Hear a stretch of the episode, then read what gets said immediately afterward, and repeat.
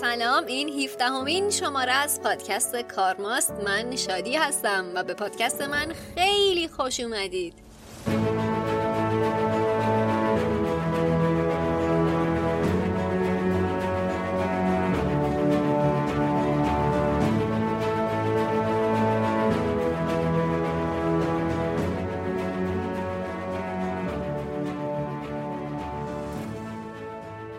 چطوری؟ این چه خبر؟ اوضاع رو به راهه؟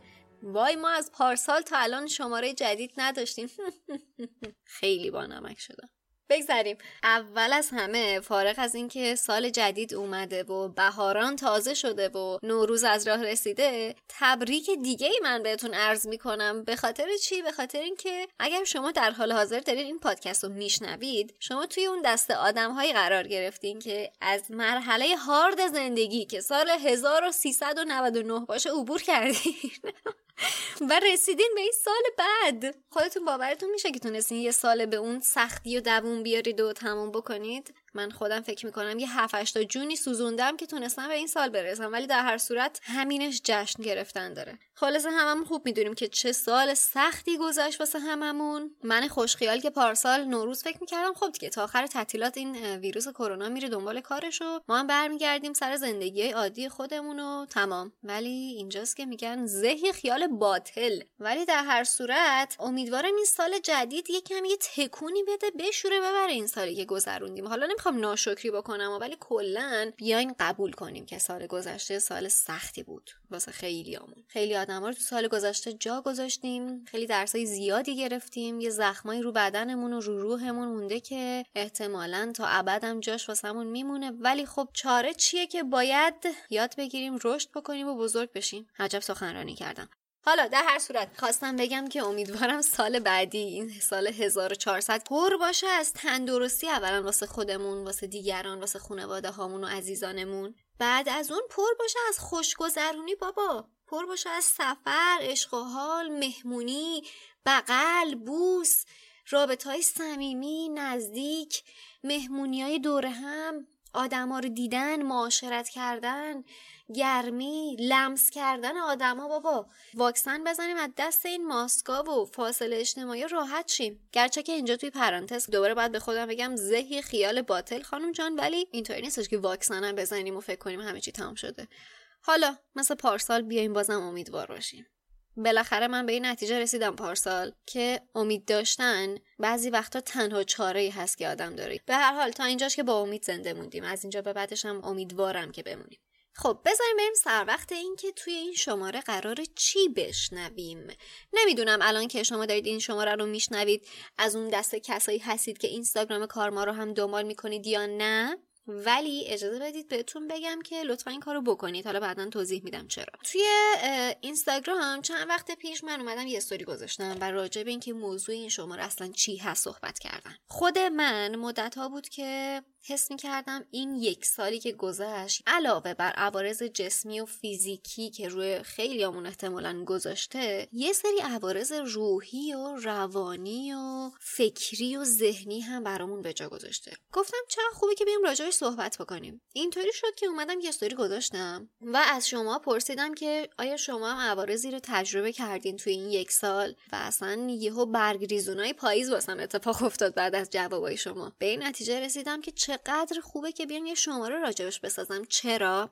بذارید یه گریزی بزنیم به شماره 9. شماره 9 راجب اهداف توسعه پایدار بود دیگه، یادتونه؟ توی اهداف توسعه پایدار که 17 تا هدف بودن، 3 تا هدف هستن که به سلامت روان اشاره میکنن. هدف 3 اگه یادتون باشه، تندرستی و بهروزی و خوشنودی. هدف 11 شهرها و اجتماعات پایدار. هدف 16 صلح، عدالت و مؤسسات تاثیرگذار بود. هر سه تای این هدفا یک جورایی میشه گفت به سلامت روان و آرامش فکری تاکید خیلی زیادی دارن. یعنی همونطور که حق تندرستی برای همه رو قائل میشن، تندرستی فیزیکی، حق تندرستی روانی رو هم قائل میشن. غیر از اون یادتونه که قبل از شروع فصل 2 گفتم که میخوام تو فصل دوم کارما علاوه بر پرداختن به جنبه محیط زیستی به دوتا جنبه اقتصادی و اجتماعی پایداری هم بپردازم و گذشته از همه اینا شماره 14 که در مورد سبک زندگی پایدار که در رابطه با پایان‌نامم بود صحبت کردم هم یادتون میاد که به مسئله اجتماعی پایداری هم اشاره کردم. خب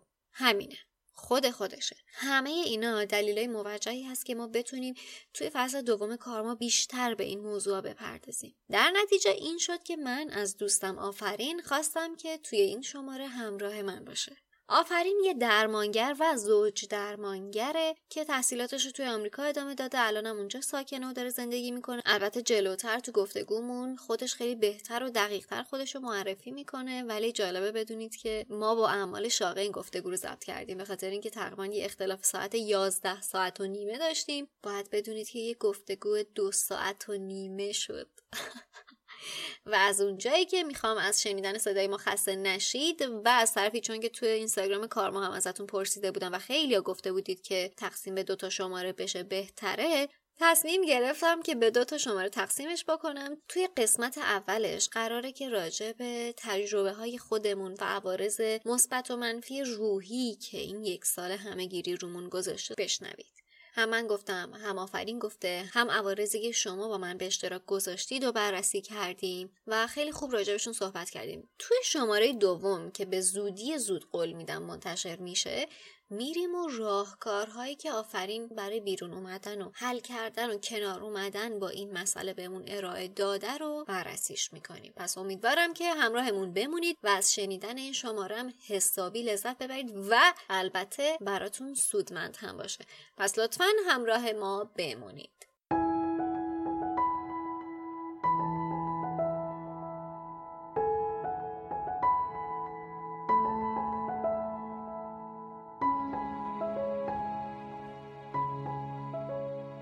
اسپانسر این شماره از کارما گلخونه زیبای گرین هاله.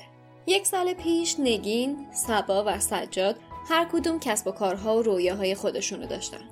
توی دوران همگیری مهارت و خلاقیتاشون رو روی هم گذاشتن تا یک رویای مشترک پرتراوت رو عملی کنن. اینطوری گرین هال رو راه اندازی کردن. فعالیت گلخونه از 3 سال پیش با قلمه زدن گیاهای مختلف و هدیه دادنشون به دیگران و فروش به نفع خیریه شروع شد. الان اما مقیاس همین فعالیتاشون بیشتر و بزرگتر شده و نزدیک به 200 گونه گیاه آپارتمانی و دکوراتیو توی گرین هال دارن. گرین هال یه باشگاه مشتریان داره که خدمات جالبی مثل مراقبت تو کلینیک گیاهی یا رسیدگی هفتگی و ماهانه به گلدونای مشتریاشون تو محل داره. گرین هال فقط یه گلخونه نیست. اونجا کارگاه‌ها و رویدادهای جذابی هم برگزار میشه، مثل کارگاه سفالگری. فکر کنید چقدر جذاب میشه که گیاه مورد علاقتون رو توی گلدونی بکارید که خودتون ساختیدش. گرین هال با ذوق و سلیقه زیادی ساخته شده و این توی گوشه گوشش به وضوح مشخصه و این زیبایی تجربه قدم زدن توی یک رویا رو به آدم هدیه میده. اگر مشهد هستید میتونید به عنوان یک تجربه خوب و پایدار بهشون سر بزنید یا گیاهای مورد نظرتون رو به صورت آنلاین بهشون سفارش بدید. راستی با معرفی از کارما هم میتونید 5% تخفیف بگیرید. اگرم مشهد نیستید میتونید گوشه هایی از اون همه حس خوب رو از طریق صفحه اینستاگرامشون دنبال کنید. greenhall.plants.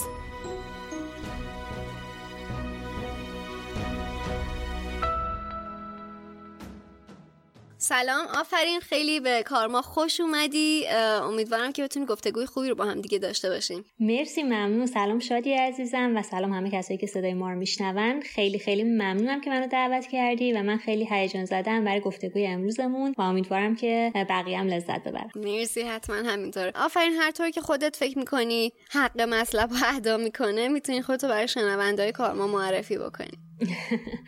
مرسی. من همونطور که گفتی آفرین هستم. ایران روانشناسی بالینی خوندم، بعد اومدم الان آمریکا کالیفرنیا زندگی میکنم. توی آمریکا وقتی اومدم اینجا مریج اند فامیلی تراپی خوندم، میشه خانواده و زوج درمانی. بعدش توی دکترام مدیکال فامیلی تراپی خوندم که میشه خانواده درمانی پزشکی، که رشته نسبتا جدید هست تو دنیا.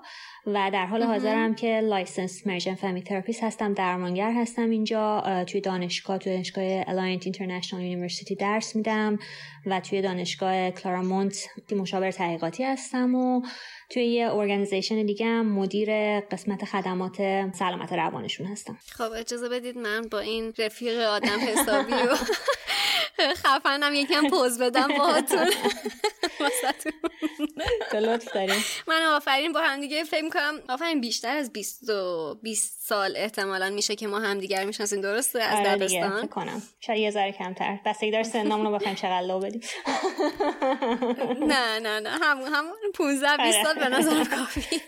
ما با هم دیگه توی یه سرویس بودیم و یه دبستان می‌رفتیم. بعد آفرین از من البته یکی فکر کنم سال بالایی من بود، ولی ما با هم دیگه توی سرویس بودیم و بعداً هم که آشنایی دوری پیدا کردیم و اینکه کلا آفرین کسی هستش که من به دوستی باش واقعا افتخار می‌کنم. خیلی لطف داریم. منم همینطور خیلی ممنون. آفرین بریم سر وقت گفتگوی امروزمون که اونطور که من پیش بینی می‌کنم و فکر کنم تو هم پیش بینی بکنی احتمالاً گفتگوی بلندی خواهیم داشت، ولی به شدت هیجان انگیز. آفرین الان دیگه میتونیم ادعا کنیم که یک سال بیشتر از این دوران خونه نشینی و پاندمی گذشته و دیگه یک عالمه تجربه نوسانی داشتیم و قشنگ میتونیم بگیم با این داستان یک سال زندگی کردیم توی این سختی و این چیزی که به واسطه اومدن ویروس کووید 19 برای هممون پیش اومد. توی این مدت خب تو قطعا بهتر میدونی، ولی آدما همه ما خیلی بیشتر درگیر مشکلای شاید روانی شدیم. چالش دست جمعی بود که واسه هر کسی یه جوری خودش رو نشون میداد.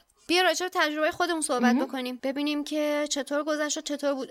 حالا من به خاطر اینکه تو کمی احساس راحتی بکنی از خودم شروع میکنم. این تجربه یه سال خونه نشینی برای من هم نکته‌های مثبت داشت هم نکته منفی، قطعاً برای مثل همه، ولی خب حالا سهمش واسه هر کسی فرق میکنه. مثلا آفرین واسه من شاید بتونم ادعا بکنم، حالا خوشبختانه یکی از بهترین نوروزایی که من تو زندگیم گذروندم دقیقاً نوروز پارسال بود. تمامش با البته که استرس داشتیم، هممونم استرس داشتیم، ولی یکی از بهترین نوروزایی بود که من گذروندم به خاطر اینکه هیچ وقت فکر نمی‌کردم که یه اتفاقی بیفته که ماها مجبور بشیم روزها کنار خانواده‌مون توی چهار دیواری بمونیم و پامون از خونه بیرون نذاریم و بعد ببینیم که حالا روابطمون چطور پیش میره با خانواده‌مون. دقیقاً. بعد توی اون نوروز اینطوری بود برای من که خب مثلا با مامان و بابام کاری که واقعا فکر نمی‌کردم چرا خب می‌شستیم بازی می‌کردیم ساعت‌ها، گیم بورد بازی می‌کردیم، نمیدونم با مامان بابای امیرحسین همینطور تو خونه همش بودیم، سعی می‌کردیم یعنی همش دنبال خلاقیت بودیم که خب حالا چطوری سر خودمون رو گرم کنیم، بیایم یه غذای تازه درست کنیم مثل پارسال. یادت باشه همه به فکر نون درست کردن و اینا افتاده بودن. خلاصه آشپزی همه پیشرفت خاصی داشت، خیلی تجربه متنوعی بود. آره بعدم واسه من یکم باعث شد که آفرین احساس بکنم که چقدر باید قدر اطرافیانم رو بدونم، چقدر باید قدر این حضوره رو بدونم، چقدر ممکنه این لحظه بعد این حس مثبتی که الان دارم واقعا نباشه. آره دقیقاً متوجه میشم چی میگم. خودم تجربه شبیه این داشتم. دقیقاً همش درگیر این داستان بودم که حواسم به این باشه که شادی حواست هست که الان چقدر نکته مثبت تو زندگیت هست، چقدر با قدر بدونی مثلا اینجا. بعد این باعث میشد که تو دلم امید داشته باشم، یه دلگرمی داشته باشم، ولی در عین حال که استرس داشته باشم تمرکزم من بزنم روی این قضیه که از اون لحظه‌ای که الان توش هستم لذتمو ببرم به قدر کافی. آره شادی چیزایی که گفتی خیلی به نظر من آشنا میرسید. به نظرم توی تجربه دست جمعیمون خیلی ها چیزهای داستانهای شبیه اینو تجربه کردیم. کلا این یک سال گذشته و تجربه پندمیک اگه یه طیف در نظر بگیریم، به نظر من یه سرشون قسمت شیرین ماجراست، یه سرش قسمت خیلی تلخ و تراماتیک ماجرا میتونه باشه و تجربه ها و داستانای ما آدما میتونه یه جای این طیف بشینه یا جاهای مختلفش حتی بشینه. همون جایی که تو میگی من تجربه مثبت داشتم، تجربه های منفی هم شاید داشته باشم. نه برای من توی یه سال گذشته تجربه‌های شیرین‌تر یا مثبت‌تری که داشتم این بودش که خب می‌دونی ریتم زندگی خیلی از جاهای دنیا الان خیلی تنده و آدم صبح بیدار میشه تا شب کلی کار داره، کارهای مختلفی که باید انجام بده. بعد وقتی که مهاجرت می‌کنی و دور هستی، زندگی خود شخصی تو همه کاری که خودت تنهایی باید انجام بدی هم اضافه میشه و کلاً خیلی شلوغ میشه. تو این یه سال تجربه مثبت برای من این بود که خیلی ریتم زندگی آرومتر شد یه جور خوبی و من احساس کردم که مثلا با همسرم، با شوهرم ناصف وقت بیشتری داریم که با هم دیگه بگذرونیم و بیشتر همدیگه رو میبینیم. اینا قسمت‌های مثبت ماجرا بود. دقیقاً. ولی خب قسمت‌های منفی هم برای من بود، مثل این که من حالا بغیر از همه اون دوری‌ها و فاصله اجتماعی و چیزای شبیه این که یه ذره تجربه مشترک‌تری برای همه ماست، من توی آبان ماه پدرم از دست دادم که خب خیلی تجربه تلخی بود و میدونن آدمایی که دور هستن میدونن که این خود دوریه و مثلا اینکه یه مدت هست ندیدی سخت‌ترش هم میکنه دیگه. دقیقاً. و بنابراین از دست دادن خیلی سخت بود و اینکه اون به خاطر اون اتفاق تلخی که تو زندگیت میفته، حالا به غیر از اینکه کرونا هست و همه یه ذره احساس میکنن که باید شرایطو کنترل کنن، نمیدونم مامان باباشونو کنترل کنن، به همه توصیه کنن که آقا نرین بیرون، چیزای اینطوری. و وقتی یه اتفاق از دست دادنم میفته احساس میکنی که این خیلی بیشتر میشه، چون تو یهو ترست بالاتر میشه و ترسات میان رو. درسته. من خیلی برام این واضح‌تر شد. من از طرف خودم و شنونده کار ما واقعا متاسفم که به خاطر این سختی که تو این یه سال کشیدی. البته که از دست دادن اطرافیان و عزیزان به خصوص پدر و مادر واقعا خودش یه چالش خیلی خیلی سخته. برای تو این بار سنگین‌تر رو داشت به خاطر اینکه راه دوره و خب این اصلا خودش یه چالش خیلی بزرگتره. واقعا برای اینکه همیشه بتونی باش کنار بیای همیشه برات دعا می‌کنم. خب متشکرم. بریم سر این که منم آفرین توی این مدت تجربه های منفی هم قطعا داشتم مثل خیلی از افراد. مثلا ببین من توی این مدت آفرین شاید باورت نشه اول که سعی می‌کردم این مسئله رو انکار بکنم، ولی بعدا دیدم که نه، چرا بخوام سر خودم کلاه بذارم. من واقعا دوچار این مسئله شدم، اونم ترس بیرون رفتن از خونه است. اول فکر می‌کردم که خب نه نه نه من دارم مثلا مراعات می‌کنم، من الان به خاطر دیگران بیرون نمیرم، من خونه نشستم که مثلا دارم این لطفو در حق خودم و دیگران میکنم که حداقل من یک نفر ناقل نشم یا باعث بیماری کسی نشم. بعدن دیدم که خب آره این مال چند ماه اول هست، همه دارن به زندگی عادیشون برمیگردن، اما تو هم آیا داری برمیگردی به زندگی عادیت؟ دیدم که نه، اصلا این داستان برای من خیلی داره پررنگ میشه، یعنی یه جوری که آفرین باورت نمیشه. یعنی مثلا اعتراف کنم اینجا شنوندای کارما هم بدونن، ببین من یه طوری دوچاره ترس بیرون رفتن از خونه شدم که بارها خودم رو مجاب میکنم که شادی باید برای این اتفاق بری بیرون و این کار رو انجام بدی و میدونم که مثلا یه کار هست که باید بالاخره خودم انجامش بدم، نمیتونم به کسی بسپرم یا بخوام که غیر حضوری انجامش بدم. اولا که هزار تا بهونه واسه خودم میتراشم که حالا مثلا امروز نرم، فردا، الان هوا سرده، الان حالا صبر کن ببینم میتونم بعدن با ماشین برم یا بعدن میتونم از امیرحسین بخوام که این کارو واسم انجام. هزار تا بهونه تراشی میکنم، بعدن که به خودم میفهمم که بابا نه، بهونه عمل نمیکنه، پاشو این کارو انجام بده. باورت نمیشه آفرین من تا پامشم حاضر میشم، لباس میپوشم، تا کفشامو پام میکنم و بعد منصرف میشم و دو مرتبه میرم همه لباسامو در میارم که حالا امروز نه، بذار یه روز دیگه. یعنی اینطوری شدم که وقتی هم میرم بیرون احساس میکنم که خدایا من چقدر تحت فشارم، چقدر دارم عذاب میکشم، سریعتر بودم برگردم برم خونه. یعنی اینقدر احساس معذب بودن و ترس و اضطراب دارم که فکر میکنم که نقطه امن من تو زندگی خونمه و به تحت هیچ شرایطی نباید اونجا رو ترک بکنم. متوجه میشم.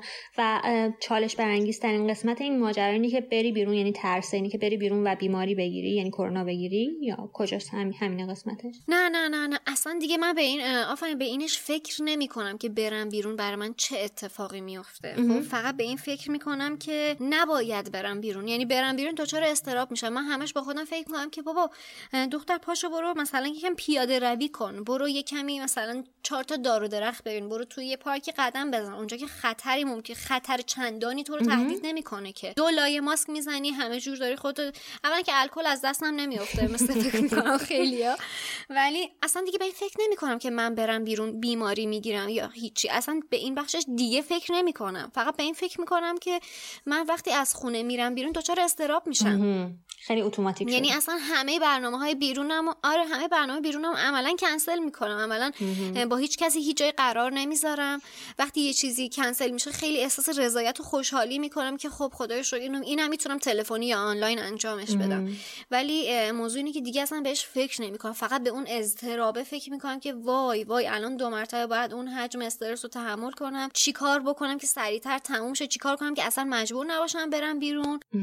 داستان اینه، فعلا اینجوری هستم اصلا. آره متوجهم، باید تجربه سختی باشه گاهی وقتا. آره یه وقتایی یه چالش منفی دیگه هم که واسه من آفرین این دوره داشت که میدونم خیلی اطرافیانم اذیت کرد، اونم این حس کنترلگری بود. احتمالاً تو میتونی درک بکنی این قضیه رو.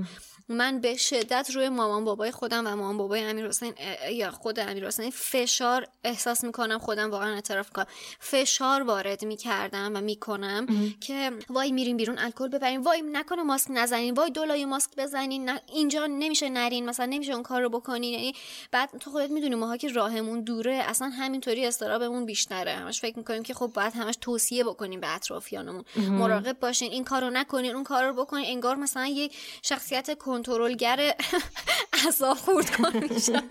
نه متوجه میشم، خیلی به نظرم دوباره در آدمایی که حداقل راه دورن تجربه آشنایی باید باشه، به خاطر که اون استراب و ترسی که آدم احساس میکنه یکی از راههایی که میتونه اون استراب و ترس رو کنترل کنه یا کمش کنه اینه که فکر کنه که داره بقیه رو کنترل میکنه، یا اینکه اون توصیه هایی که میکنه قرار مفید واقع بشن و اینجوری اون ترس و استرابه یه ذره شکلش بهتر میشه. دقیقاً اینطوره. خب آفرین، تو توی این مدت با چه نکته های منفی مواجه شدی توی این یه سال با به خاطر وجود خونه نشینی و پاندمی؟ آره من گفتم همونجور که قبلش داشتم میگفتم، چون که پدرم از دست دادم و خودش یه تجربه منفی مضاعفی بود توی این شرایط، اون ترس و وحشتی که ازش صحبت میکنیم یا تراما یا اون آسیب روانی خب خیلی شدیدتر بود و به همین دلیل این کنترلگری که تو ازش صحبت میکنی در من هم بود، ولی فکر میکنم که نمیدونم شاید حتی خیلی شدیدتر، یا مثلا اینکه من اگه یه روز صبح از خواب بیدار میشم، حالا اختلاف زمانی وجود داره با ایران دیگه، بعد اگه مثلا مسیجی از خانواده‌ام نگیرم و اینا خیلی شدید نگران میشم، در صورتی که این نگرانی قبلا اصلا ابعادش و شکلش این شکلی که الان هست نبود دیگه. و اینا میتونه تا یه حدی اذیت کننده باشه. یه حالا چیز شاید خنده‌داره نمیدونم یا جالبه دیگه، این که من احساس میکنم که خیلیامون یا حداقل من یه ذره تو شرایط کرونا به دلیل همین کار کردن از خونه و موقعیتی که بود بدعادت شدیم. یعنی من خودم این احساس میکنم که احساس میکنم که چون به خاطر که من این پوزیشن مدیریتی که گرفتم، بعد یکی از قسمت‌های نگوشیشنش چونه زنی موقع قبوله شغلی این کارو کردم که موقع چونه زنی راجع به اینکه من بتونم از خونه کار کنم چونه میزدم. یعنی مثلا میگفتم که من روزایی که آفیس میام میکنم مثلا یه روز یا دو روز، ولی به جاش بقیه‌اش از تو خونه. و با خودم فکر می‌کردم که خب چرا این کارو میکنی؟ خب قبلا که دنیا اینطوری بود که میرفتی آفیس و الان احساس می‌کردم نه، من کلی وقتم هدر میشه مثلا بخوام 20 دقیقه تو راه باشم از این ور از اون ور. حالا اینم یه چیز بامزه. آره جالب بود که احساس کنم ذره آدم بدادتم شده توی این شرایط. آره آدم فکر می‌کنه که خب حداقل میتونه با شلوار راحتی توی خونه باشه و حداقل بالا تنشو آماده کنه. دقیقاً. توی گفتگوهای تصویری و رفت و آمد و حذف بکنه. فکر می‌کنه وای چقدر وقت ممکنه هدر بره، در صورتی که خب این چالشی بود که چالش از اون اسمشو نمیشه گذاشت، چیزی بود که قبل از این یه سال هممون باش کاملا پذیرفته بودیم که خب مثلا اینقدر زمان بعد باز رفت و اومد بذارم. درکت میکنم، میفهم داستان از چه قراره. آره آفرین، حالا تو که بیشتر دست و پنجه نرم میکنی با افراد توی این مدت، اوضاع تو دنیا چطوره تو این یه سال؟ همونجوری که گفتم شاید این همین تجربه پندمیک روی یه طیفی بین از یه سرش شیرین باشه یه سرش تلخ یا تروماتیک باشه، یه همچین طیفی وجود داره و تجربه آدما و داستان زندگیشون جاهای مختلف این طیف میشینه. توی این مدت من با آدمایی که صحبت کردم تو تجربه بالینیم، یعنی مراجعایی که دیدم، آدمایی بودن که به من از قسمت‌های شیرین ماجرا گفتن. یعنی به من گفتن که ما توی این یه سال خیلی اتفاقای خوبی برامون افتاده، خیلی وقت بیشتری پیدا کردیم، خیلی خیلی تونستیم با خانوادم اون وقتا بیشتری بگذرونیم. خیلی زندگیمون ریتم آرومتری پیدا کرده، تمرکزمون بیشتر شده، بهتر میتونیم ببینیم همه چی و توی این بهتر دیدن متوجه شدیم واقعا چه چیزایی تو زندگی ارزش داره، چه چیزایی نداره. ارتباطمون با طبیعت خیلی بهتر شده. همه این تجربه‌های مثبت و شیرین که خب خیلی خوب میتونه باشه. دقیقاً. اما خب واقعیت اینجاست که بیشتر آدمایی که من توی کارم میبینم خب از قسمت‌های تلخ ماجرا و تروماتیک ماجرا و آسیب‌های روانی ماجرا هم خیلی برام تعریف میکنن. آدمایی که از اضطراب و وسواس میگن، آدمایی که از ترس اجتماعی میگن، آدمایی که از سوگواری میگن، عصبانیت میگن، تعارض بین فردی میگن، ندیدن آدمای اطرافشون میگن و همه این مشکلات یا تجربه هایی که میتونه سخت باشه برای آدما. آره دقیقاً همین چیزی که میگی هستش. اتفاقا آفرین قبل از این گفتگومون من تو اینستاگرام کارما یه دونه کوشن باکس گذاشتم که از مخاطبا خواستم که اونا هم عوارض خونه نشینیشون یا چالش‌های، حالا من بیشتر رو چالش منفیش مانور دادم، خواستم ازشون که چالش‌های منفی که باشون تو این مدت مواجه شدن رو برامون بنویسن و آفرین اصلا باورت نمیشه یه احساس کردم وای چقدر پیام اومد یهو. همه دوست داشتن که راجع به چالش‌هایی که به شدت تو این یه سال دارن تجربه میکنن صحبت بکنن.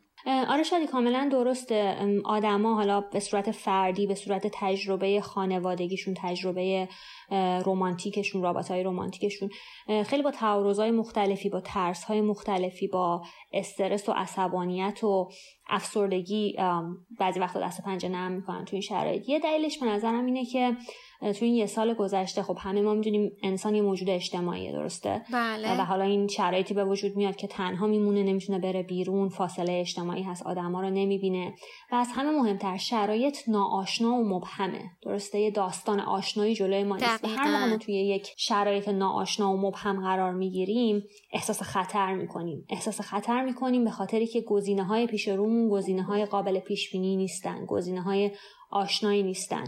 از نظر نورولوژیکی هم آمیگدال و پریفرونتال کانتکست، قشر پیشانی فعال میشه و سیستم عصبی سمپاتیک فعال میشه و دوباره همینجوری ما خودمون رو پیدا میکنیم تو لحظه های مختلفی که همش احساس میکنیم خطر، استراب، نمیدونیم چی میشه و همه اینا میتونه به اون استراب و افسردگی و احساس تنهایی و عصبانیتی که ازش صحبت میکنیم اضافه کنه.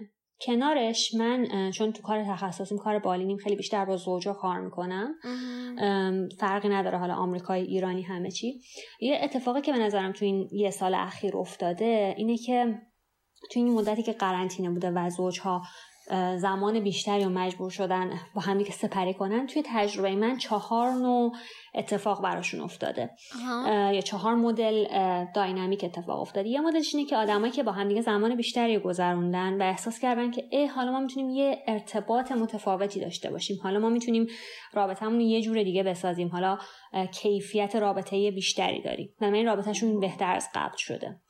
یه مدلیه که من خیلی بیشتر میبینم توی کارم لاقل اینجا اینه که آدمایی که احساس میکنن که رنج توی رابطهشون خیلی بیشتر شده، یا اینکه نه اینکه فقط خود این یه سال براشون رنج ایجاد کرده، نه، اینکه آدما تو رابطه بودن 1 سال، 2 سال، 10 سال هر چیزی و یه دردهایی رو حس میکردن، انگار به نظر میرسه که حالا تو این 1 سال آدما فرصت اینو دارن که همه چی رو یه جور دیگه ببینن. آره. یا بیشتر ببینن، اصلا به چشمشون انگار اومده تو این بازه بیشتر. آره دقیقاً. و بعد بیشتر متوجه میشن که چی مهمه چی مهم نیست. من تو همه این سال داشتم با چی دست و پنجه نرم می‌کردم، چه قسمتایی برام خوب بوده و انگار که حالا بیشتر به چششون میاد. در همین اینجا ما، حالا من توی آمریکا زوجایی میان پیشم با این بیان که ما الان تو شرایط بحرانی هستیم. بعد وقتی که میبینمشون شرایط بحرانی نیستش که لزوما همین دیروز یا مثلا تو این 6 ماهی اتفاق عجیب غریبی افتاده. به نظرم شرایط بحرانیشون بیشتر تعریف این درد و رنجیه که کشیده شده و حالا انگار یه فرصتی پیدا کرده که بیاد بالا و خودشون نشون بده. دقیقاً. یه قسمت دیگه، یه مدل دیگه هم که من میبینم اینه که ترکیبی از این گزینه 1 و 2 که گفتم، یعنی زوجایی که میان پیش من و میگن که آره ما یه جاهایی از رابطه‌مون خیلی بهتر شده، خیلی وقت بیشتری با هم میگذرونیم و ولی دوباره همین به دلیلی که یه سری چیزا اومده بالا، ولی خب این دردا و رنجا هم هست و الان فرصت مناسبیه چون وقتم بیشتر داریم روی رابطه‌مون کار کنیم. آره دقیقاً. تا آفرین از قسمت زوجا رد نشدیم، به اینم اشاره بکنم که تو این یک سال آمار حتی خشونت خانگی هم خیلی بالا رفته، به واسطه هم که آدما کنار همدیگه بودن و خب ممکن بود نمیتونستن همدیگر تحمل کنن، حالا یا خشونت لفظی یا خشونت فیزیکی آمارش خیلی بیشتر شده. که البته من شنوندا رو ارجاع میدم به پادکست روزن و پادکست رادیو مثلث که در مورد مشکلات زنان هستش و اونجا فکر می‌کنم که تو پادکست روزن هدیه یک شماره در مورد خشونت خانگی صحبت کرده و کامل وجوهش و جنبه‌های مختلفش رو از نظر گذرونده. خب برگردیم به صحبتمون. آفرین، مرسی از این نکته‌ای که گفتی. آره واقعا خیلی غمگینه که این آمار خشونت خانگی خیلی بیشتر از قبل هم شده. ولی آره قسمت آخری هم که می‌خواستم بگم اینه که یه دسته دیگه از زوج‌هایی هم که من می‌بینم، زوج‌هایی که میان تراپی، میان جلسه و من اسمشون رو می‌ذارم رابطه‌های از دست رفته، یعنی خیلی دیگه شاید دیر شده باشه برای اینکه اون رابطه رو حفظ کنین، نه از لحاظ اینکه چاره‌ای نیستا، از لحاظ اینکه خود آدمای اون رابطه احساس می‌کنن خستن، احساس می‌کنن دیگه نمی‌کشن. و دوباره نه اینکه تو همین لزوما یک سال اتفاق خاصی افتاده باشه، شاید این یه سال شدیدترش کرده، ولی انگار که آدما تو این یه سال فرصت داشتن که مثل موقعی که توی طوفان شن هستی و بعد یهو مثلا این شنا میخوابه، آدما یهو فرصت دارن که ببینن که واقعا این بود رابطه‌ای که مثلا من همیشه میخواستم. بعد آدما مثلا متوجه میشن که من سالهاست توی رابطه از دست رفتم، من سالهاست که خستم، ما سالهاست که فقط داریم با هم زندگی میکنیم، خیلی رابطه شاد و رضایت بخشی نداریم و انگار که حالا فقط یه مهر تاییدی میخوان که یه نفرم از بیرون بگه اوکی اشکالی نداره اگه میخواین از هم جدا بشین. درسته. آفرین، اینجا هست یه سوالی بپرسم. خب قطعا یه سری از زوج‌ها و کلا آدما هستن که 100% دچار مشکل هستن و این چیزی که تو داری میگی و کامل متوجهش میشن. یه بخش دیگه هم هست آفرین، من فکر میکنم توی این بازه خیلی همون بالاخره هم حساس شدیم، هم یه سری ممکنه یه سری مشکلات کوچیک به نظرمون بزرگ بیاد یا حتی کاذب بیاد، یه سری چیزا رو شدیدتر ببینیم، یعنی ممکنه یه چیزی که مسئله خیلی کوچیک باشه ولی به واسطه اینکه ما حساس شدیم یا روی یه چیزی تمرکز بیشتری کردیم مشکل واسمون بزرگ پیش بیاد. میخوام ازت بپرسم که پیش میاد توی این روابطی که تو میبینی مثلا بعضیاشون هم واقعا کاذب باشه یا اونقدری بزرگ که فکر میکنن نباشه، فقط به واسطه حساس تر شدن باشه؟ ببین قطعاً که این عوامل خارجی مثل همین شرایطی که الان توش هستیم و هزاران عامل دیگه میتونه تاثیر بذاره روی پرسپکتیو ما، روی نگاه ما. درسته، اینکه به قول تو یه چیزی بزرگتر به نظر برسه، کوچیک‌تر به نظر برسه، یا اینکه بیشتر ما اذیت کنه. اما یه چیزی که من توی تجربه شخصیم میبینم اینه که معمولاً یه رابطه‌ای که کیفیتش خیلی خوبه، آدما توش اسکیل ها یا مهارت های خیلی خوبی دارن، آدما توش میتونن با هم دیگه رفیقن، توی یه تیمن، حرف میزنن، این اتفاقی که تو میگی توش میفته ها، چون هممون آدمیم، ولی رابطه رو از این رو به اون رو نمیکنه معمولاً تو شرایطات. یعنی اون تو رابطه هایی که یهو یه سری چیزا خیلی تعارض بین فردی و بالا میاره، خیلی درد زیادی و بالا میاره، توی تجربه من فقط از اینکه پرسپکتیو عوض شده یا حساس تر شدیم نیست، یعنی یه عاملای دیگه هم بوده که شاید این پندمیک، این فشاره حالا باعث شده اون عاملای دیگه هم بالا بیاد. میدونی چی میگم؟ آره متوجه شدم. یعنی چیزی نیستش که بتونیم بگیم که خب حالا صرفا این داستان داره تشدیدش میکنه، یه چیز جدی‌تر از این حرفا هستش. آره متوجه حرفت شدم کاملا.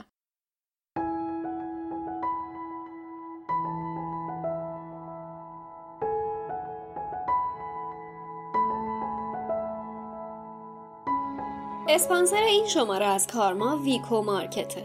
همه ماهایی که داریم سبک زندگی پایدار و آدم بهتری بودن و تمرین میکنیم، خرید کردن پایدار، کم پسماند یا حتی بی پسماند واسمون خیلی مهمه دیگه، نه؟ مونا و یاشار دو تا آدم دغدغه‌مندن که مدتی دارن ویگن بودن و بی پسماندی رو تمرین میکنن.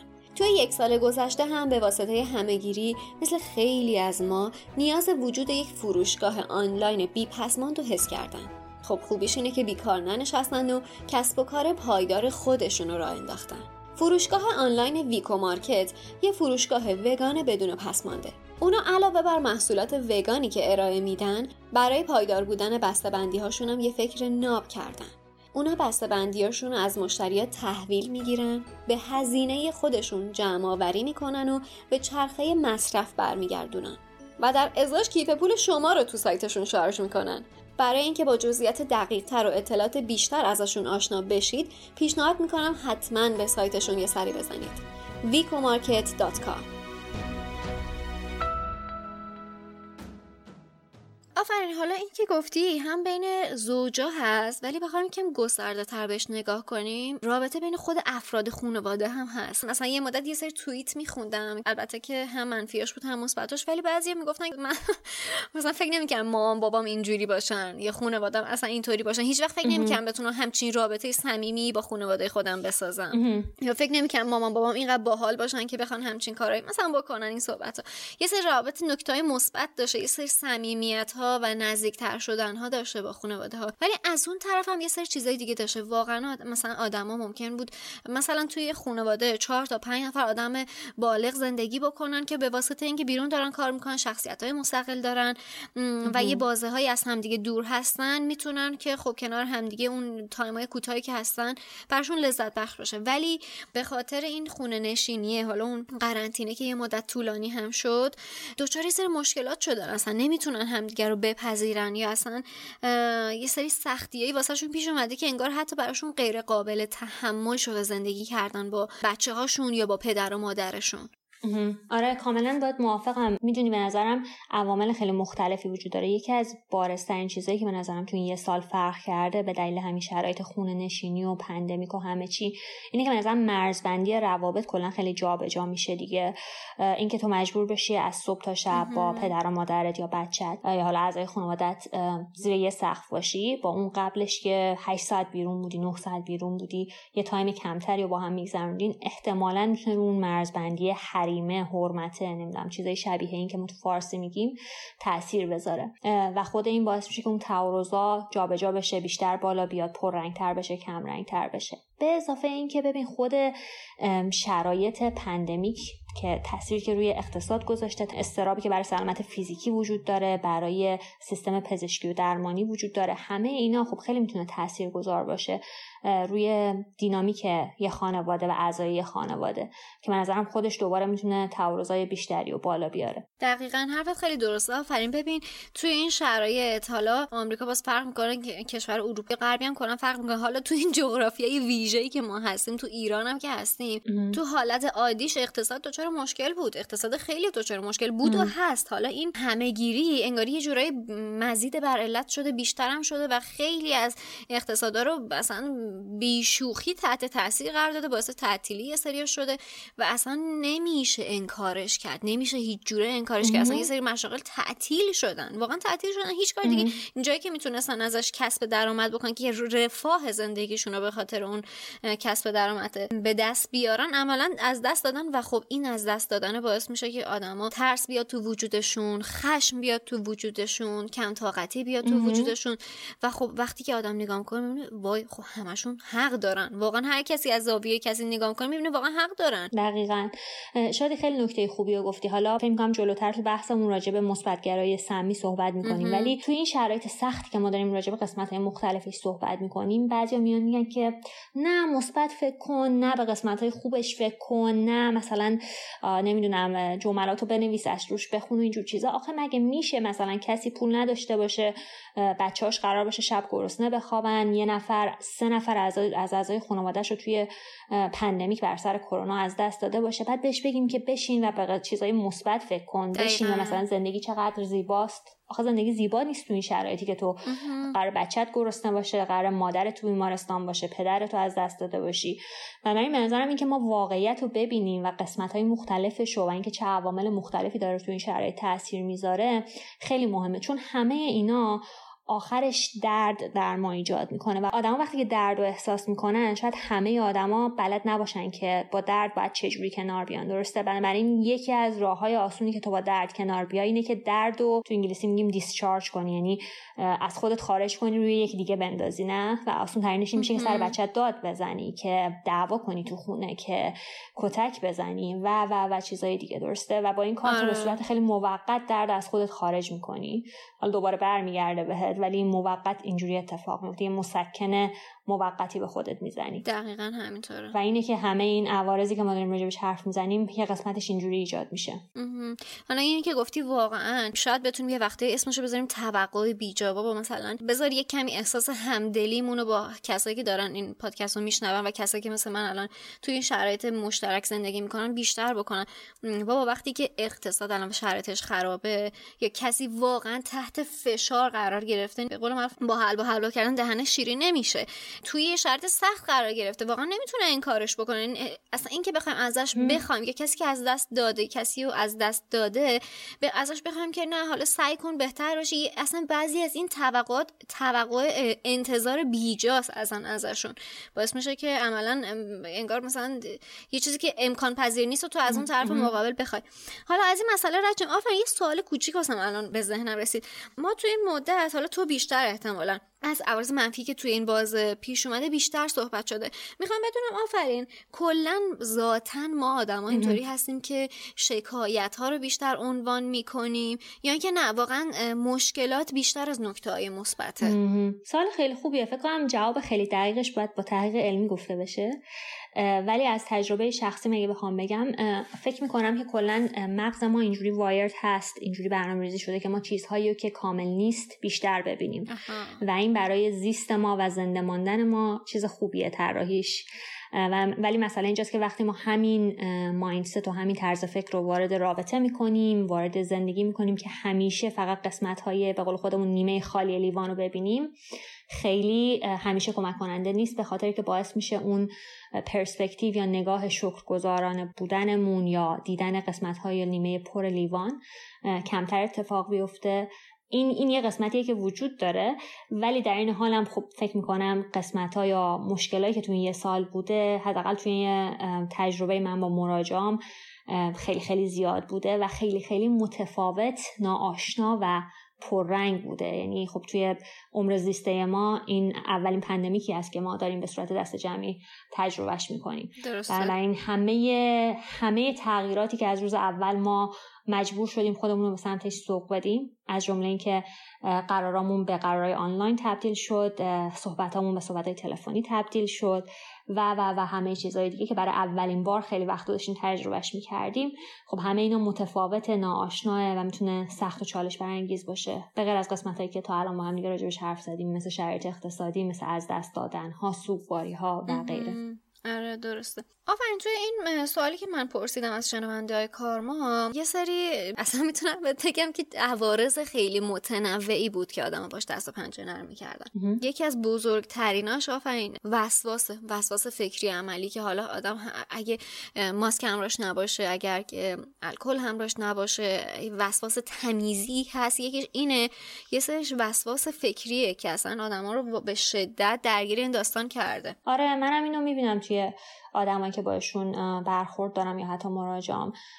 این به اضافه خب از استرس و استرابی که آدما دارن تجربه میکنن، همینطور افسردگی و کلا شرایطی که توش هستن، قابل پیش بینی بود که بخواد همچین مشکلاتی ایجاد بشه. دقیقاً. یه سری دیگه از مشکلاتی که اینجا برام من یادداشت کردم نام بردن اینه که همین افسردگی و استرس شدید که داریم میگی، مردم گریز بودن، ترس از بیرون رفتن از خونه مثل من و اینکه ناامیدی و بی‌انگیزه شدن. یکی از بزرگترین چالش‌های دیگه مواجهه با سوگه، یعنی سوگواری به خاطر کسایی که از دست دادن عزیزانشون رو توی این یک سال. و حالا بعضی‌ها هم ترس از دست دادن عزیزان هستش که باشه خیلی خیلی مواجهن، که من فکر می‌کنم این هممون تقریبا با این قضیه داریم دست و پنجه نرم می‌کنیم. آره این همه این تیترهای متفاوتی که داریم راجع بهش صحبت می‌کنیم، موضوعات مختلف، به نظرم یه تجربه مشترک، داستان مشترکی که وجود داره حالت مستعسل بودن آدم هاست. اینکه آدما احساس میکنن که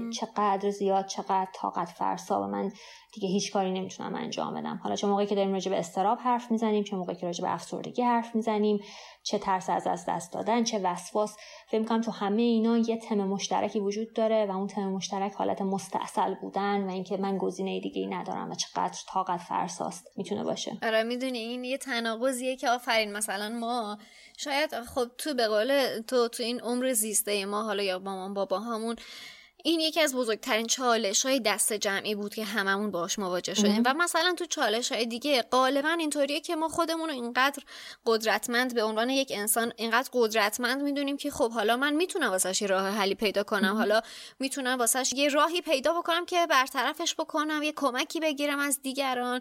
یعنی خودم اینقدر قدرتمند میدونم که بزرگتر از اون چالش میدونم. ولی این اتفاقی که الان پیش اومد میشه گفت مثلا واسه همه مردم دنیا پیامی داشت که بابا همه چیز تو دست ما نیست. واقعا ما برای همه ماها که فکر میکنیم خودمون رو قدرتمندترین میدونیم هم پیش میادش که یه وقتی واقعا مستاصل شیم، واقعا ببینیم که بابا اصلا از دست ما خارجه، واقعا ما به عنوان انسان فعلا روی بعضی از چیزا نمیتونیم کاری انجام بدیم و این به قول تو اون چیزی هستش که باعث میشه که این مستاصلی و این حس استراب سراغ آدم بیاد. چون همیشه تا الان فکر میکردم من میتونستم انجامش بدم یا یه راهی واسش پیدا می‌کردم، الان هر چی فکر می‌کنم بابا پس من چرا هیچ کار دستم بر نمیاد. دقیقاً. خیلی نکته جالبی گفتی شادی، به خاطر که من فکر می‌کنم که کلاً ما انسان‌ها خیلی وقتا تمایل داریم فکر کنیم که خب قرار همه چی اینجوری که هست الان پیش بره دیگه، تا قبل پندمیک منظورم، من دارم درس می‌خونم، دارم کار می‌کنم، زندگیم اینطوریه، هر چیزی که هست قرار همینطوری پیش بره. و بعضی وقتا هم به واسطه بعضی امتیازهایی که داریم، حالا تحصیلات، موقعیت شغلی، مالی، هر چیزی که هست، یه ذره به خودمونم مغرور میشیم که به قول تو چیزا در اختیار ما میتونیم روشون کنترل داشته باشیم و غیره. و این یه سال پندمیک شبیه این بود که انگار دنیا یا زندگی به ما میخنده و میگه خیال کردی بشین سر جات بابا، تو آستین برات چیز زیاد دارم.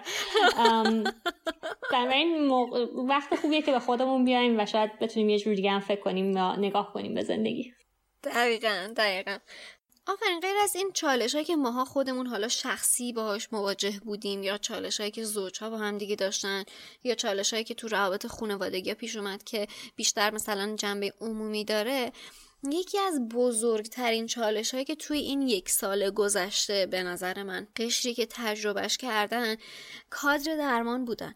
من وقتی که این پیامو گذاشتم، وقتی که این سوالو گذاشتم، دیدم همزمان یکی از دوستان پزشکم به اسم زهرا عنوان کرد که ما یه سری از چالش‌هایی رو توی این بازه داشتیم که واقعا جنس چالشی که اونا تجربه می‌کردن با ما خیلی فرق می‌کرد. مال اونا خیلی سخت‌تر بود، هر روز مواجهه داشتن با یه سری سوگ، با یه سری اتفاق بد، با چیزایی که واقعا در معرضش بودن، با خستگی های فراوان، با این که اصلا یه بار انگاری میشه گفت بار یک ملتی رو به دوش کشیدن توی این بازه یک ساله. تو هم برخورد داشتی آفرین تو این مدت؟ آره، من علاوه بر این که دکترام توی خانواده درمانی پزشکی است، توی کارم که مراجع میبینم، کار بالینیم، خیلی از زوجایی که من میبینم یکیشون یا دو نفرشون جزء کادر درمانی هستن، یا پزشکن یا مثلا حالا تخصصهای مختلف یا پرستارن و غیره. بعد یه اتفاق جالبی که تجربه جالبی که توی مدت من داشتم شاید اینه که حالا به صورت خیلی خلاصه یکی از تمرین‌هایی که من با زوجا انجام میدم اسمش هست استرس ریدیوسینگ کانورسیشنز، یعنی گفتگوهایی که برای کم کردن استرس خارج از رابطه است. کار، پندمیک، شرایط اقتصادی و غیره روی رابطه میتونه تأثیر بذاره و خیلی وقتا ما راجبش حرف نمیزنیم. بعدم میام باشون کار میکنم راجب اینکه بیایم یه سری گفتگوهایی داشته باشیم، حرف بزنیم از این استرس های خارج از رابطه‌ای که وجود داره، چجوری رو شما تأثیر میذاره. حالا همزمان بهشون با هم دیگه کار میکنیم که چجوری شنونده بهتری باشیم و غیره. بعد توی این زوج‌هایی که یکیشون یا جفتشون جزء کادر درمانی یا پزشک بودن، اتفاق جالبی که افتاد این که خیلی وقتا این کانورسیشن رو که ما داشتیم، گفتگو رو اولش که می‌خواستیم شروع کنیم، مثلا من خودم شروع می‌کردم این که خب من حدس می‌زنم شما با توجه به کارتینه احتمالاً بعد این مدت خیلی برات سخت بوده باشه، خیلی احساس کنی که شاید شرایط طاقت فرساست و غیره، آیا می‌خوای راجبش صحبت کنی؟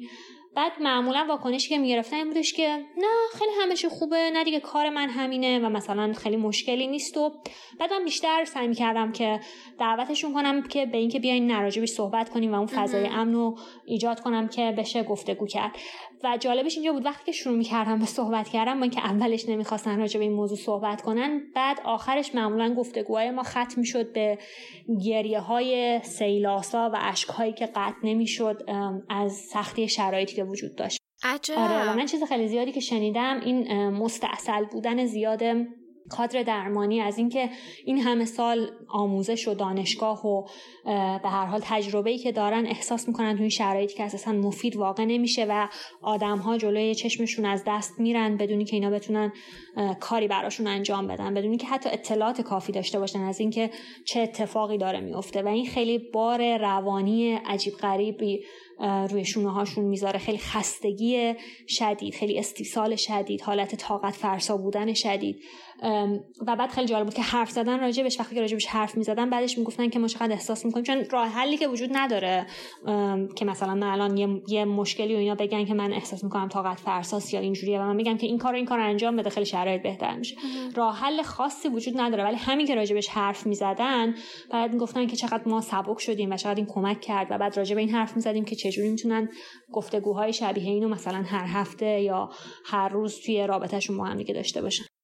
دقیقاً آفرین، چقدر مسئله خوبی اشاره کردی. حالا یه بخشش این قضیه است که حالا میبینی برای کادر درمان اصلا تو زمان دانشجویی هم به عنوان یک انتظار براشون یا یک مهارتی که باید سعی کنن یاد بگیرن براشون مطرح میکنن که خب این چیزی هستش که شما ممکنه از دست رفتن دیگران رو هر روز ببینید، باید واسهتون عادی بشه، باید دیدن مرگ یا دیدن سختی کشیدن آدما، درد و ناراحتیشون واسه شما عادی بشه و اذیتتون نکنه. ولی واقعاً الان که دارین راجعش صحبت میکنیم نمیشه انکار کرد که این خیلی چالش سختی، خیلی سختی کسی بتونه این همه اتفاقو ببینه و تو خودش حل کنه و اصلا بروزش نده. اونم خب بالاخره اونم آدمه، مخصوصا توی این یک سال به شدت سختی که گذشت. حالا یه بخش دیگه‌ش هم همینه که ما تو قبلتر تو گفتگومون گفتیم که یکی از بزرگترین چالش‌هایی که توی این یک سال داشتیم این استیصاله بود که ما خودمونم تو حالت عادی میبینیم ممکنه در توانمون نباشه یکی از این مشکلاتی که الان باش داریم مواجه میشیم و حل بکنیم. حالا چه برسه به کادر درمان که خیلی خیلی بیشتر این استیصالو حس میکنن، چون فکر میکنن که بار مسئولیتش روی دوش این هاست و مجبورن که به افراد عادی مثل ماها پاسخگو باشن و به شدت این استیصالو خیلی بیشتر حس میکنن و باش در تماس هستن. شاید یه چیز دیگه هم که من خیلی دیدم توضیح بدم الان اینجا اگه وقت میشه. آره حتما راجبشون همین کادر درمان داریم صحبت میکنیم. یه مفهوم دیگه ای هم هست که خیلی جالبه، نمیدونم که تا حالا شنیدی یا نه، بهش میگن مورال اینجری یا زخم اخلاقی که این مفهوم اولین بار برای تو کار با سربازها ایجاد شد مفهومش و اونم دلیلش این بود که سربازها میرن جنگ و خب خیلی وقتا مجبور میشن آدم بکشن به دلیل توجیهی که براشون گفته شده و بعد به هر حال ولی اونا هم آدم هستن و آدم میکشن و بعد وقتی دیدن که اینا برمیگردن از اون مأموریتی که بودن دچار مورال اینجری میشن یا همون زخم اخلاقی که خب بالاخره یه آدمی رو کشتن یا آدم‌هایی رو کشتن. خلاصه زخم اخلاقی مفهومش یعنی همین که تو توی سیستمی هستی که سیستم برای یک سری کارهاش یا یک سری پروسیجر هاست یک سری فلسفه‌ای داره یا تعریفی یا توجیهی کرده، ولی در واقع به دلیل اینکه ما انسان هستیم در نهایت احساس می‌کنیم که خیلی عادلانه نیست و احساس می‌کنیم که دچار زخم اخلاقی شدیم. این اولین بار برای سربازا مطرح شد ولی برای کادر پزشکی هم خیلی برای کلا سیستم درمانی هم خیلی این استفاده میشه که سیستم درمانی دچار زخم اخلاقی میشه. حالا من به صورت خیلی تخصصی راجع به بیشتر آمریکا میدونم به خاطر که سیستم درمانیش خراب هست و میدونم راجع به خیلی از مثلا پالیسی ها یا سیاست هایی که راجع به بیمه وجود داره، راجع به جوری که با مریض ها برخورد میشه و غیره. توی یه سال اخیر مخصوصا کادر درمانی به نظرم خیلی دچار زخم اخلاقی شدن، یعنی چیزهای مختلف دیدن یا مسیرهایی که باید نظر نمیدونم اون پروتکلی که دارن برن پیش برن، ولی در نهایت جلوی چشمشون آدم‌ها از دست میرن، ولی در نهایت جلوی چشمشون آدم‌ها به دلیل اینکه مسائل مالی یا چیزهای مختلف نمیتونن درمانی که باید رو بگیرن و همه اینا باعث میشه که پزشکا و کادر درمانی اون زخم اخلاقی رو احساس کنن و بعد دوباره احساس کنن که برن‌اوت میشن، طاقت خیلی شرایط طاقت فرساس و واقعا خسته میشن. درسته، از همینجا واقعا اگر که این شرایط تموم شه من واقعا دوست دارم که روی ماه همشون رو ببوسم و در آغوششون بگیرم، بغلشون بکنم، به خاطر تمام این سختیایی که در طول حرفشون باش مواجه هستن و البته توی این شرایط یک سال سخت که واقعا نمیتونیم انکار بکنیم که چه بار مسئولیت زیادی رو برای همه ما به دوش کشیدن. مرسی آفرین که به این نکته اشاره کردی، خیلی خوب بود. خب برگردیم به بقیه صحبتمون. خب آفرین، بریم سر وقت اون لیست بلند و بالایی که تو واسمون یادش کردی که راجعش صحبت کنیم. باشه. من فکر می‌کنم که حالا به قول تو راجع به این مشکلات و عوارضی که وجود داره خیلی زیاد صحبت میشه، مطرح میشه. بعضی وقتا این مطرح شدن‌ها خوبه، به خاطر اینکه آدم‌ها رو تشویق میکنه به اینکه راحت راجع به این مشکلات صحبت کنیم. این مشکل فقط مشکل تو نیست، ببین منم دارم تجربهش میکنم، منی که آمریکا هم هستم دارم تجربهش میکنم، تویی که تهرانم هستی داری تجربهش میکنی، میدونی پس فقط مربوط به تو نیست. و این خود تجربه مشترکه میتونه تا یه حدی مرهم باشه برای آدم‌ها که من تنها نیستم. دقیقاً آفرین. این دقیقاً یکی از نکته‌های مثبتش. آدم فکر میکنه که یه اشتراک دست جمعی داره و حتی حالا من از زاویه دید خودم میگم، تو از زاویه دید تخصصی بگو. این که آدم راجع به یه مشکلی جرأت بکنه، زمان بذاره، جسارت بکنه که صحبت بکنه با دیگران راجبش، به نظر من یه بار سنگینی رو از رو دل آدم، از رو شونه‌های آدم برمی‌داره که من این سختی رو دارم ریختم روی یه طبق، روی سینی دارم با دیگران شریک میشم و واسم تحملش آسان‌تر می‌کنه. دقیقاً چیزی که ما بهش میگیم vulnerable بودن یا فارسیش میشه آسیب پذیر بودن.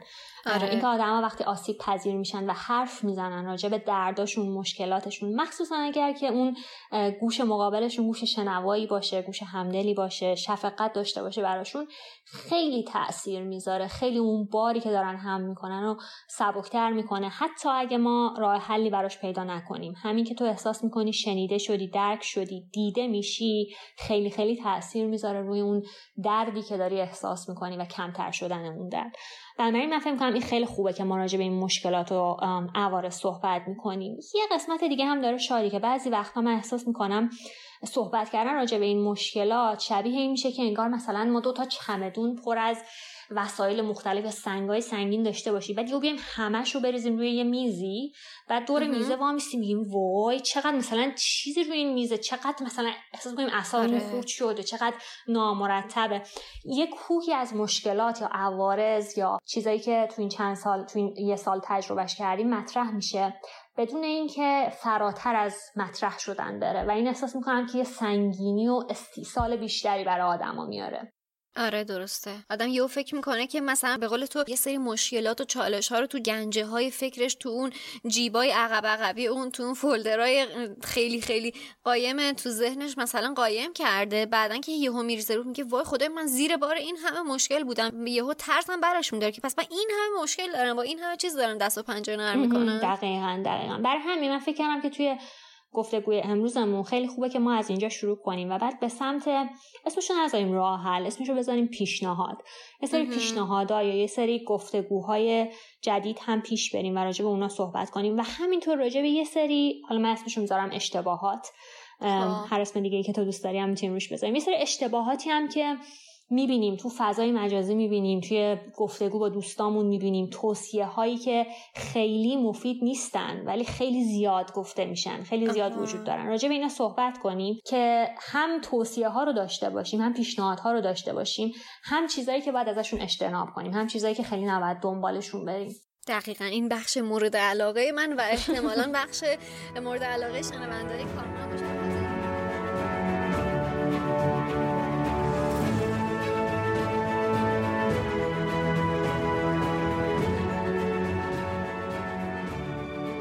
چیزی که شنیدید قسمت اول گفتگوی بلند من و آفرین درباره عوارض روحی، ذهنی و روانی این یک سال خونه‌نشینی بود.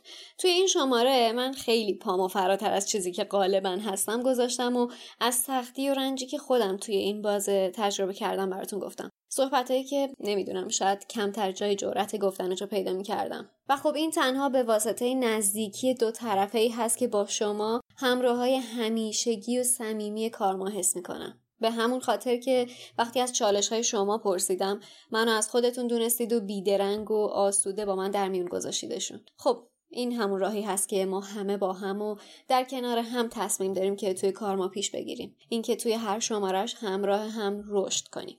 تو شماره بعدی که به زودی به دستتون میرسه با آفرین راجع به پیشنهادایی صحبت کردیم که میتونه ما رو برای کنار اومدن یا حتی بیرون اومدن از این دست چالش‌هایی که باهاش روبرو هستیم بهمون کمک کنه. پس اگه از شنیدن این شماره لذت بردید و برای شنیدن قسمت دومش اشتیاق دارید یا فکر میکنید میتونه برای کسی که مثل ما داره با این چالش‌ها دست و پنجه نرم میکنه مفید باشه، بهترین کاری که میتونید در راستای تمرین آدم بهتری بودن انجام بدید اینه که این شماره رو با دیگران به هم رسونی کنید. یه جامعه پایدار رو آدمای بلند نظر تشکیل میدن.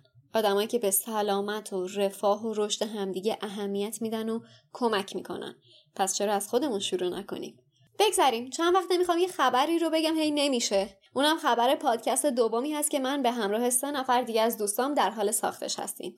لوموس یه پادکست هفتگی که هر شنبه منتشر میشه و اگه شما مثل من عاشق دنیای جادویی هری پاتر هستید یک لحظه هم شک نکنید. آب دستتونه بذارید زمین رو بشتابید به شنیدنش. لینکش رو توی توضیحات پادکست گذاشتم. خب اینم از این شماره. خیلی زود با قسمت دومش برمیگردیم. ممنونم از شما که همراهمون بودید. سپاسگزارم از آفرین عزیز و از اسپانسرهای خوب این شماره، گرین هال و ویکو مارکت. مثل همیشه تمرین آدم بهتری بودن رو به خاطرتون نگه دارید و فراموش نکنید که همه چیز به خودمون برمیگرده. باور کنید.